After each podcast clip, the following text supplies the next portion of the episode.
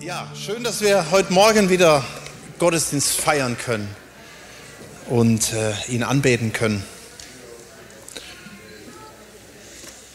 Wir sind im, schon länger im Jakobusbrief unterwegs. Wir lernen Vers für Vers durch die Bibel, sind jetzt im Jakobusbrief gelandet und ähm, das Oberthema seht ihr da, Jakobus Glaube und Werke. Wir haben uns vieles angeschaut, gerade was das Leben auch ausmacht, das Leben, wie wir am besten leben, wie wir praktisch leben können. Ähm, was wichtig ist, dass wir unser Glaube nicht in der Theorie hängen bleibt. Ähm, und zum Ende vom Jakobusbrief spricht Jakobus noch mal ein paar wichtige Dinge an, die wir da vor Augen haben müssen, weil wir als Christen auch manchmal auch sehr schnell ähm, so in diesen alltäglichen Dingen drin sind, im Hier und Jetzt und vergessen, dass noch was auf uns zukommt, dass wir vieles auch vom Ende her denken müssen. Ähm, apropos Ende, hm, ich weiß nicht, was für euch das Wort Ende ausmacht, ja, also gut oder schlecht, das Ende eines schönen Urlaubs, das Ende eines tollen Besuchs, das Ende äh, der, und der Anfang von etwas ganz Neuem. Also da wirkt das Wort Ende gut, aber wenn man, wenn man von, keine Ahnung, wenn man von Ende der Pandemie spricht, vom Ende der toxischen Beziehung, vom Ende eines langen Leidensweges, dann freut man sich endlich, wann ist es endlich vorbei? Ja? Und bei dem anderen ist es, hey, wann ist es endlich da? Im Glauben ist es auch ähnlich oder in der Bibel. Ähm, gibt es auch diese zwei Varianten. Das Ende als Anfang von etwas ganz Neuem, das so toll ist, dass sich eigentlich jeder danach sehen sollte und alles Jetzige in den Schatten stellt. Und das Stichwort dazu heißt, das werden wir heute auch sehen, Wiederkunft Jesu, ewiges Leben, Himmel. Oder auch das Ende eines richtig guten Lebens, wo du alles hattest und am Ende ist alles wie Schall und Rauch und du denkst, hey, wozu das Ganze? Und es steht nur noch der Tod da am Ende. Mike Driscoll hat mal Folgendes gesagt, das Zitat fand ich richtig äh, gut. Er sagt, das Leben hier auf der Erde ist für Christen das Schlimmste, was sie an Hölle erleben können. Und für Menschen ohne Gott ist das Leben hier auf der Erde das Beste, was sie an Himmel erleben können. Versteht ihr? Muss man vielleicht mal ein bisschen ähm, sich drüber Gedanken machen. Ich glaube, Gott will dich als Bruder, als Schwester, als Freund ermutigen, in der Gegenwart geduldig zu sein, Mut zu haben und gestärkt zu werden und gleichzeitig fokussiert zu sein auf die Zukunft. Und dazu haben wir unseren Text heute, den schauen wir uns mal an, gemeinsam. Jakobus Kapitel 5, Vers 7 bis 11. Es beginnt damit, so wartet nun geduldig, ihr Brüder, bis zur Wiederkunft des Herrn. Also es geht um deine Zukunft, es geht um unsere Zukunft, Brüder und Schwestern. Ja? Ähm, aber es geht auch bei diesem Warten auf das Bessere, auf das Gute, um die Gegenwart. Und dazu nimmt ähm, Jakobus, gibt uns drei Illustrationen. Die erste Illustration, da geht es um einen Bauer. Siehe, der Landmann wartet auf die köstliche Frucht der Erde und geduldet sich ihretwegen, bis sie den Früh- oder Spätregen empfangen hat. So wartet auch ihr geduldig, stärkt eure Herzen, denn die Wiederkunft des Herrn ist nahe. Seufzt nicht gegeneinander, Brüder, damit ihr nicht verurteilt werdet. Siehe, der Richter steht vor der Türe. Das ist die erste Illustration. Die zweite Illustration, meine Brüder, nimmt auch die Propheten die im Namen des Herrn geredet haben, zum Vorbild des Leidens und der Geduld für dein gegenwärtiges Leben. Siehe, wir preisen die glücklich, welche standhaft ausharren.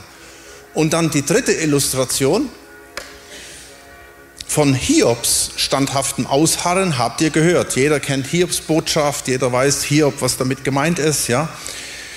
Und ihr habt das Ende gesehen von Hiob, das der Herr für ihn bereitet hat. Lest mal das letzte Kapitel im Hiob. Ist richtig cool. Ist mein Lieblingskapitel im Hiob. Denn der Herr ist voll Mitleid und Erbarmen. Kurz zusammengefasst diesen Text hier, sei geduldig, warte ab, sei ein Vorbild im Leiden, in der Geduld, im Ausharren, seufzt nicht, auch nicht übereinander, Es lohnt sich, denn Jesus kommt wieder. Und das stellt alles Leid, was wir heute erleben, jede der Illustrationen, ähm, in eine nicht zu vergleichende Dimension der Ewigkeit mit Jesus. Wir reden sehr viel, auch heute in der Gemeinde, auch in unserer Serie, über Trost und Stärkung in schweren Zeiten.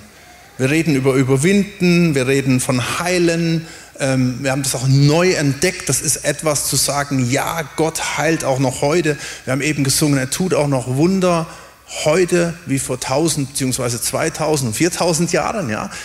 Und das bringen wir auch in eine neue Relation. Wir sprechen von Neuanfang, wir sprechen von Wiederherstellung. Das haben wir uns alles im Jakobusbrief angeschaut. Ähm, denken wir nur vor zwei Wochen, wo wir davon gesprochen haben, äh, dass Gott die Fenster des Himmel, Himmels öffnen will und uns segnen, wenn wir nach seinen Prinzipien leben. Aber wenn ich nur das predige, dann ist das zu kurz gefasst. Und ich glaube, das war auch Jakobus deshalb ein, ein, Anliegen zu sagen, ja, es geht um Glaube, es geht um Werke, es geht darum, wie leben wir unser Leben. Aber Jakobus bringt, man könnte sagen, das Wichtigste am Schluss und sagt, hey, schaut mal nach vorne. Und das schauen wir uns heute mal an, was da auf uns wartet. Aber gleichzeitig, es geht ja um die Illustration auch, wie leben wir unser Leben aktuell. Gleichzeitig möchte ich mit euch diese drei Illustrationen mal genauer anschauen. Da ist einmal vom Landwirt die Rede, ja? Vers 7. Er leidet unter der Dürre und sehnt sich nach Regen. Man könnte die Botschaft dazu wäre zu sagen, warte und sei geduldig. Oder der Prophet, Vers 10 und 11. Er steht ziemlich alleine da, während er den, er den Durchblick hat und das auch sagt. Die Botschaft könnte lauten, schweige nicht und rede die Wahrheit. Oder bei Hiob, Vers 11, er muss unendlich leiden und wird dabei noch verleumdet. Wir kennen die Geschichte, ja. Die Message könnte heißen, bleib standhaft, trotz allen Zweifeln und Leiden. Und lass uns das mal hier im Detail mal anschauen. Der Landwirt und die Dürre. Ich finde das Beispiel am besten, weil das so super gut passt.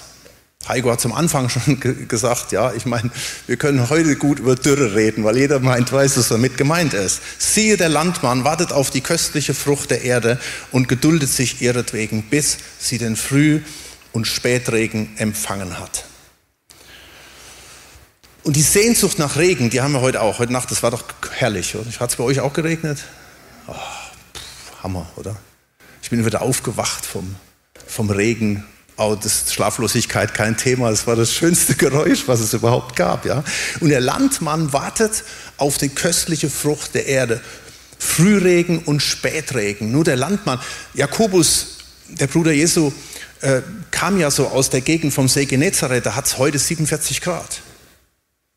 Krass, oder?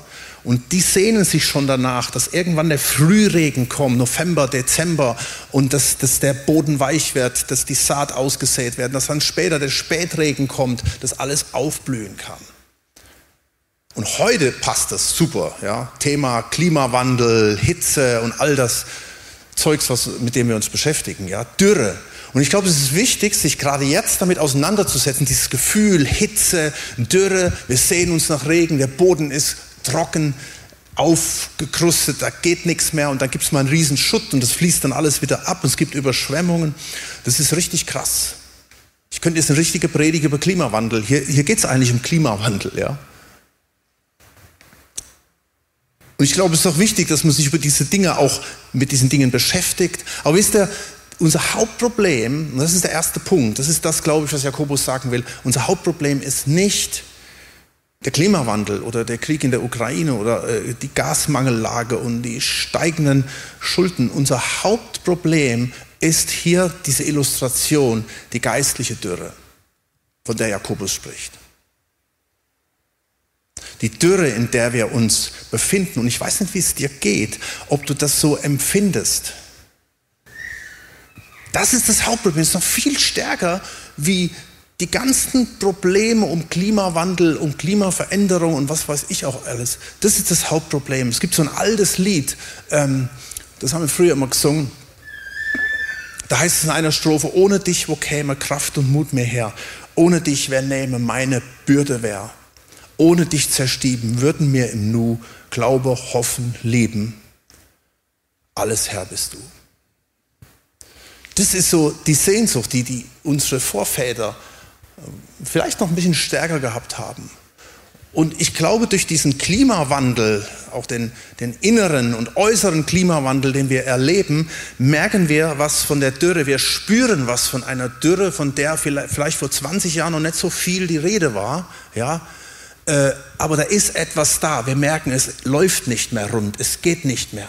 Und da wächst immer mehr Sehnsucht und das ist gut. Aber sehnen wir uns nach der richtigen Sache. Als Christen, das fängt bei uns an, sehnen wir uns dass danach, dass die Dürre aufhört, dass es wieder regnet.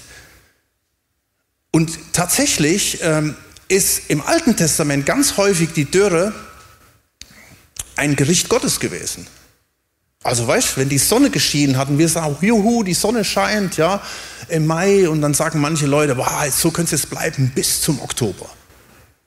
Und dann bleibt es plötzlich mal so und wir denken, ach du Schreck. Dürre, kein Regen, war ein Zeichen des Gerichts oder so hat Gott Gericht gegeben im Alten Testament. Und wenn wir jetzt mal weiterlesen im Jakobus, da das, das sehen wir, dass der Elia, da wird dieses Beispiel vom Elia genommen, da sagte er, er betete, es war eine Dürre, drei Jahre lang, als Gericht. Und dann heißt es, und Elia betete wieder, als das Volk sich zu Gott wand, und es fing an zu schiffen und zu regnen. Richtig, volle Kanne. Interessant, ja? Illustration, aber auch echt. Ich glaube, bei diesem ersten Punkt, ähm, wo gibt es Dürre, ist entscheidend. Wenn du das erlebst, wenn du vielleicht auch Dürre lebst, erlebst in deinem eigenen Leben, glaube ich, ist es ein Wahnsinnszeichen, dass Gott dich wieder zurückführen will. Und am Anfang, als, als Corona so richtig abging, wurde immer wieder dieser, dieser Vers mit, aus 2. Korinther 7 genannt. Und auch wenn, ich den, wenn wir den schon tausendmal gehört haben, ich möchte das so als, als, als Punkt setzen für meine Haltung bei dieser Illustration Landwirt. Ich lese euch einfach nochmal vor. 2. Chronik 7. Wenn ich den Himmel verschließe, so dass es nicht regnet. Ja, das kann normale Dürre sein, aber auch geistliche Dürre. Oder wenn ich den Heuschrecken gebiete, das Land abzufressen, und das passiert gerade, ja, Heuschrecken, die haben manchmal die gute Ernte und alles weggefressen, die kamen von irgendwo her und es war ein mega Gericht gewesen. Das passiert auch heute. Da passieren plötzlich Dinge, unsere Regierung, man wird unruhig, was machen wir jetzt? Ja, das neue Zauberwort seit einer Woche ist De-Risking. Habt ihr das auch schon gehört? De-Risking, das ist das neue Zauberwort. Ja? Risiko minimieren. Wie können wir das verhindern, dass die Heuschrecken, wer das auch immer ist, ja, dass die Heuschrecken alles abfressen? Und ich habe schon wieder Befürchtung, dass da schon wieder die German Angst durchkommt, die weltweit bekannt ist. Ja? Weiter. Heuschrecken. Oder wenn ich eine Pest über mein Volk sende, Krise, Pandemie, Klimawandel, name it. Und wenn mein Volk, und dann kommt es, über dem mein Name ausgerufen ist, was tut? Sich demütigt, das haben wir eben gesungen, führe mich an das Kreuz, ich, ich knie nieder, ich, ich gebe dir alles, was du, was du haben willst. Und sie beten und sie suchen mein Angesicht und kehren um von ihren bösen Wegen. So will ich es vom Himmel her hören und ihre Sünden vergeben und ihr Land heilen. Mit allem drum und dran. So sollen nun meine Augen offen stehen und meine Ohren achten auf das Gebet an diesem Ort. Ich habe nun dieses Haus erwählt und geheiligt, dass mein Name ewiglich dort sei.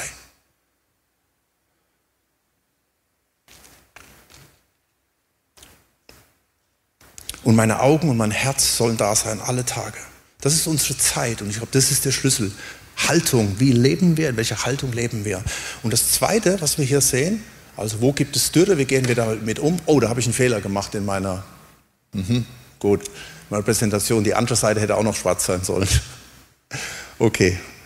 Ähm, wo dürfen wir nicht schweigen? Und da schaffen wir die Verbindung zur ersten Illustration.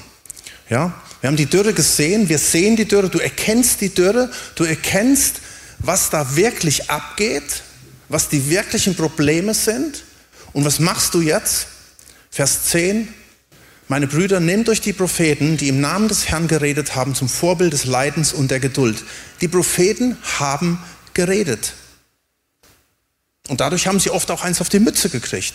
Aber die Propheten blickten in die Zukunft und sahen die Wende und haben in die aktuelle Zeit hineingeredet, weil sie Dinge erkannt haben und gesehen haben und das halt eben auch angesprochen haben.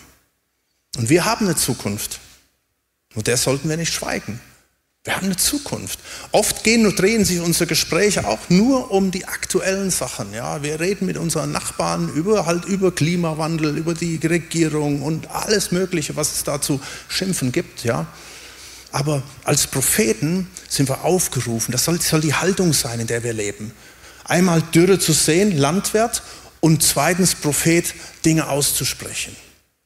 Ja, prophetisch heißt, du hörst von Gott. Und das ist so krass. Im Grunde genommen sind wir alle, die wir Jesus Nachfolger sind, in gewisser Weise Propheten, weil wir alle die Stimme Gottes hören können, jeder Einzelne. Wenn du morgens deine Bibel aufschlägst und machst deine stille Zeit, liest einen Abschnitt und dann, dann springt dich was an, dann redest du, dann hörst du Gottes Stimme und dann darfst du das auch weitergeben. Und das ist ein, ein, das Amt eines Propheten. Und ich möchte uns ermutigen, dass wir das auch tun, dass wir in der Zeit auch Dinge ansprechen. Dinge bekannt machen. 2 Timotheus 4, Vers 3 steht, denn es wird eine Zeit kommen, dass sie die heilsame Lehre nicht ertragen werden, sondern nach ihren eigenen Gelüsten werden sie sich selbst Lehre aufladen, nach denen ihnen die Ohren jucken. Das haben wir heute. Ja, die, die, du guckst, wie du am meisten Klickzahlen bekommst, du schaust, was am meisten ankommt ähm, auch im Fernsehen, für die ganze Medienwelt funktioniert so. Ja, was, wie können wir die Leute an die Monitore bekommen? Wie können wir unsere Meinung weitergeben? Wie können wir auch Leute beeinflussen? Und dann gibt es einen ganz großen Mainstream, in dem wir alle mit drin sind. Und umso schwerer fällt es dann zu sagen, wenn neun Leute sagen, das ist der Weg und du als zählende Person sagst, nein, es stimmt nicht, der Weg geht daraus. Ich habe das in der Predigt mal, in, der Predigt vor, vor ein paar Monaten mal erwähnt, so diese zwei englischen Begriffe, Political Correctness, ja, Vermeidung von Sprache und Handlung, die das ausschließend als ausschließend angesehen werden, oder Cancel Culture, Äußerungen, die als problematisch angesehen werden, die nicht gesagt werden dürfen. Klar werden diese Begriffe auch benutzt von gewissen Kreisen, ja, um ihre Politik durchzusetzen. Aber ich denke, das hat ein bisschen was, ja, das hat was. Weil ich spüre das selbst, wenn ich irgendwie mit Leuten zusammen bin, dass ich manchmal nicht traue, gewisse Dinge anzusprechen. Und umso wichtiger ist, die Propheten, die standen oft völlig alleine da.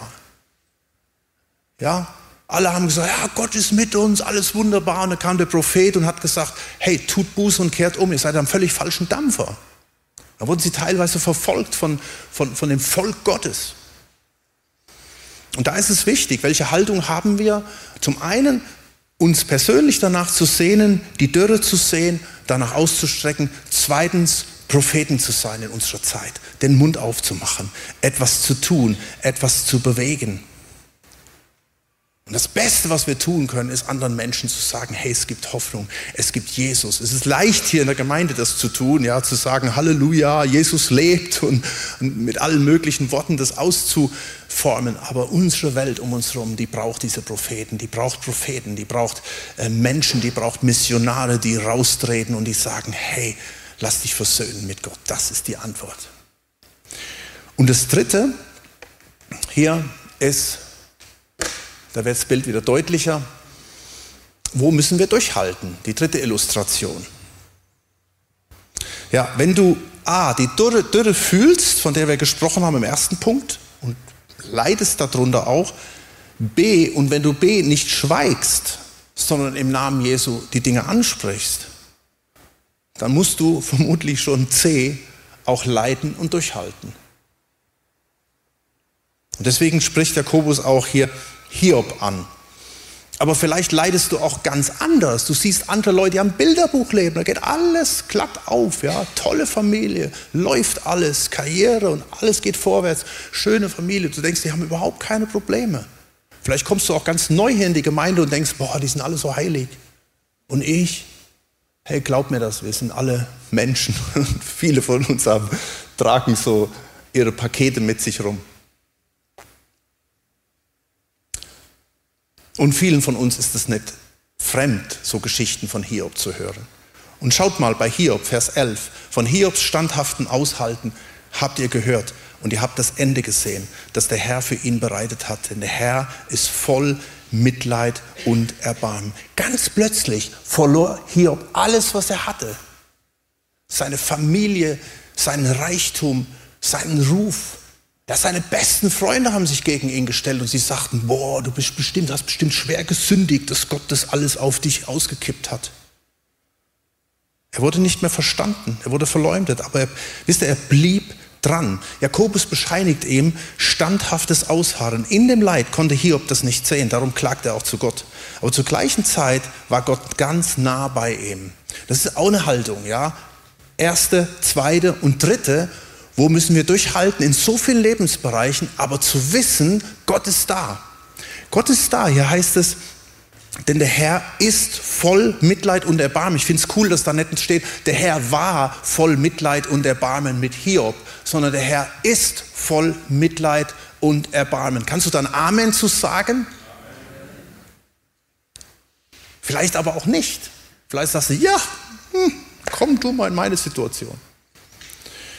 Und wisst ihr, das ging Hiob genauso. Gott war aber Hiob ganz nah. Das Erbarmen heißt hier voll innigen Mitgefühl. Warum war er voll Erbarmen bei Hiob? Nun, zum einen, weil er das Leid nur aus einem ganz besonderen Grund zuließ. Ihr kennt wahrscheinlich den Kontext von der Geschichte. Und weil Gott selbst mitlitt, besonders an dem, was Hiob von seinen Freunden unterstellt wurde. Die kriegen nachher richtig eins auf die Mütze.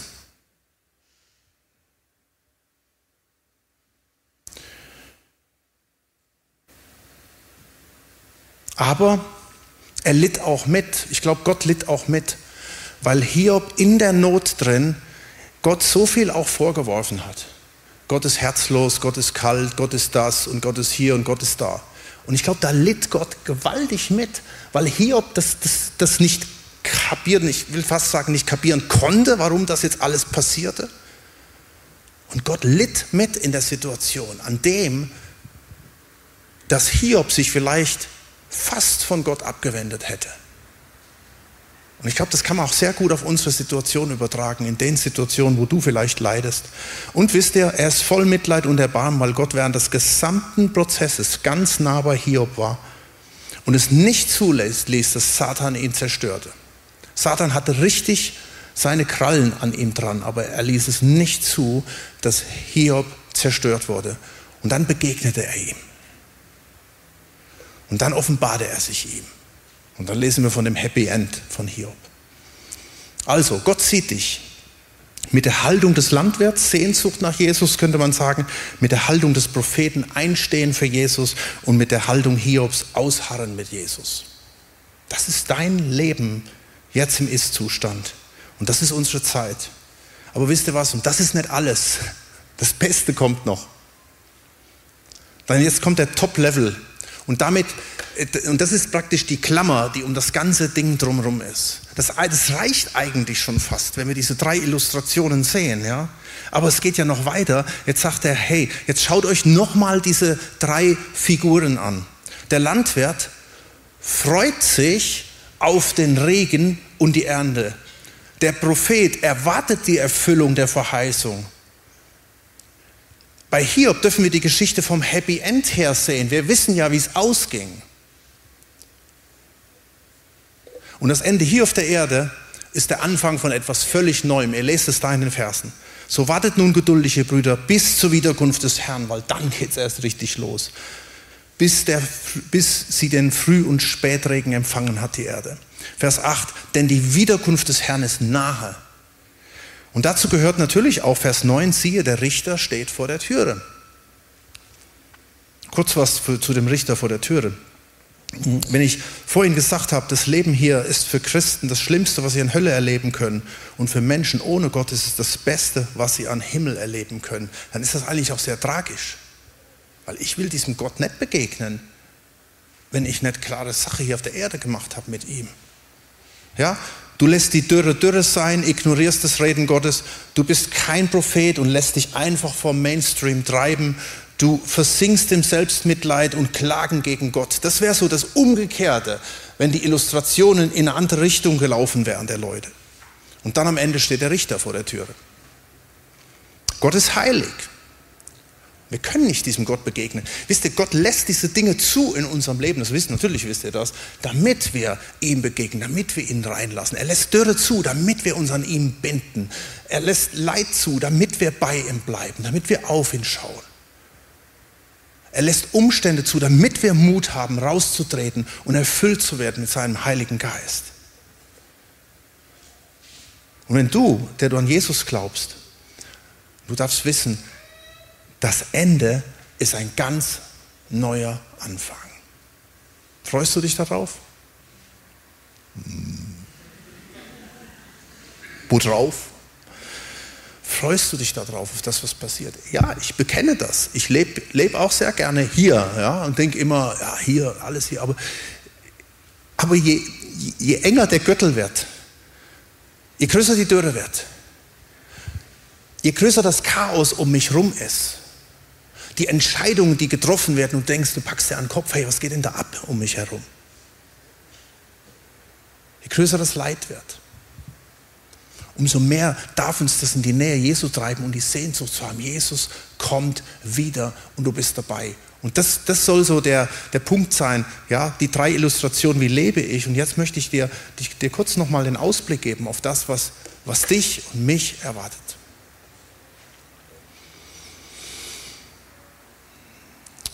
1. Thessalonicher 4, Vers 16. Denn der Herr selbst wird beim Befehlsruf, bei der Stimme eines Erzengels und bei dem Schall der Posaune Gottes herabkommen vom Himmel und die Toten in Christus werden zuerst auferstehen. Danach werden wir, die Lebenden, die übrig geblieben sind, zugleich mit ihnen entrückt werden. Da steht das Wort Harpazo. Wir sind plötzlich, plötzlich bei ihm in den Wolken dem Herrn entgegen in die Luft. Und so werden wir alle Zeit beim Herrn sein. Und dann heißt es, so ermuntert einander mit diesen Worten. Wann hast du das letzte Mal die Verse gelesen und hast gesagt, Amen? Wann haben wir uns das letzte Mal als Gemeinde dadurch ermuntert? Oder wann haben wir gesagt, oh, irgendwann mal? Das kann jetzt, das kann heute passieren. Hey, unser Leben kann so schnell vorbei sein. Das haben einige auch vor kurzem erlebt, wie schnell ein Leben weg ist.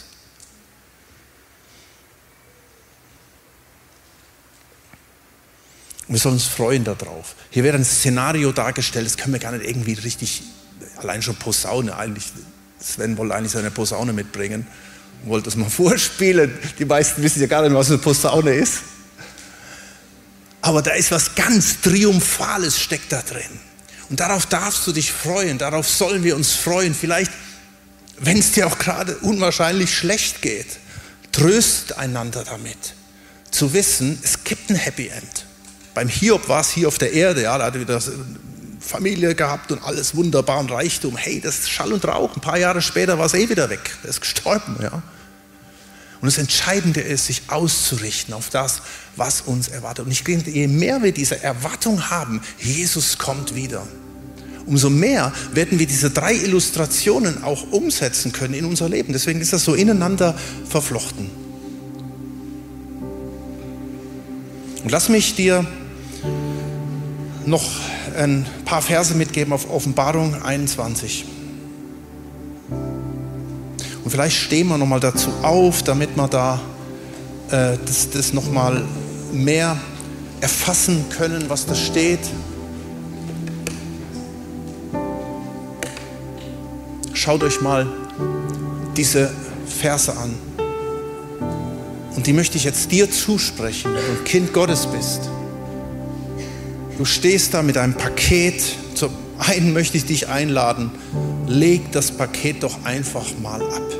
Jesus sagt, kommt her zu mir alle, die ihr mühselig und beladen seid, ich will euch erquicken. Und ich habe vorhin diesen, diesen Satz gelesen, der Richter steht vor der Türe. Wow, das, das hört sich irgendwie nicht gut an. Aber wisst ihr was, dieser Satz, den kannst du ignorieren.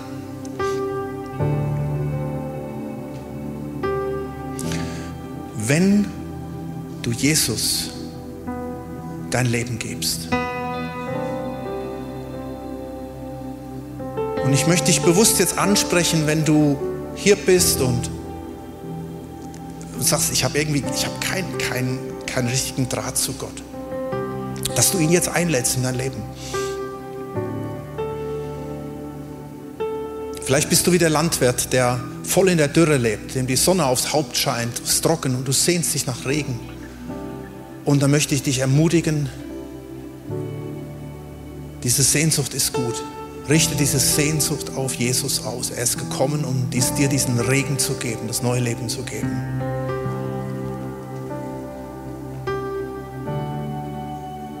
Lade ihn ein in dein Leben. Wenn du leidest wie so ein Hiob, dann möchte ich dir sagen, dein Leid kann dich in die Arme Jesu treiben. Und glaub mir, auch wenn du es nicht verstehst und vielleicht klagst du auch Gott an, dass er schuld ist an deinem Leid. Das ist ja so diese typische Frage, Gott, warum lässt du das zu? Aber Gott, haben wir eben gesehen, er ist voll Mitleid. Er leidet mit und Erbarmen. Und er lädt dich ein, jetzt zu ihm zu kommen.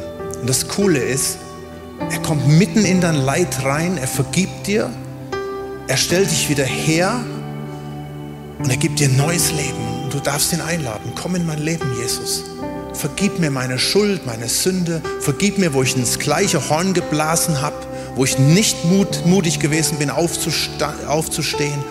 Komm du in mein Leben, mach mich neu. Und dann zieht er ein in dein Leben und das ist ein ewiges Leben. Er macht deine Seele neu, er gibt dir einen neuen Geist, du bist eine neue Kreatur. Das ist alles vergangen, Neues ist geworden.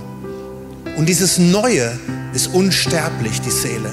Die wird dich begleiten in die Ewigkeit. Und jetzt darfst du dich freuen auf die Zukunft. Du darfst dich freuen auf die Wiederkunft Jesu, dass er zurückkommt und dem ganzen Spuk ein Ende macht. Und da wartet nicht der Richter vor der Türe, sondern ist eine offene Türe und da wartet dein Vater vor, dich, vor dir. Denn alle, die ihn aufnahmen, denen gab er das Vorrecht, Gottes Kinder zu sein, die an seinen Namen glauben. Das möchte ich dir zusprechen, wenn du vielleicht das jetzt gebetet hast und du kannst am Ende vom Gottesdienst oder vielleicht jetzt auch in der Lobpreiszeit nach vorne kommen und dich segnen lassen vom Gebetsteam.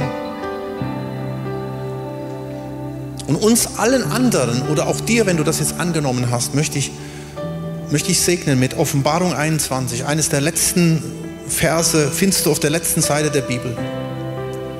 Und weißt du, was da steht? Und Gott wird abwischen alle Tränen von deinen Augen. Und der Tod wird nicht mehr sein. Weder Leid noch Geschrei wird mehr sein, noch Schmerz wird mehr sein. Denn das Erste ist vergangen. Und der auf dem Thron saß, sprach, siehe, ich mache alles neu. Und er sprach zu mir, schreibe, denn diese Worte sind wahrhaftig und gewiss. Das ganze Wort Gottes ist wahrhaftig und gewiss, aber hier steht es nochmal besonders. Kannst vieles vergessen, aber das vergiss nie. Und er sprach zu mir, es ist geschehen, ich bin das Alpha und das Omega, ich bin der Anfang und das Ende. Ich will den Dürstenden geben aus dem Quell des Lebens umsonst. Wer überwindet, Bauer, Prophet, Hiob, wer überwindet, der wird das alles erben und ich werde sei Gott sein und er wird mein Sohn sein.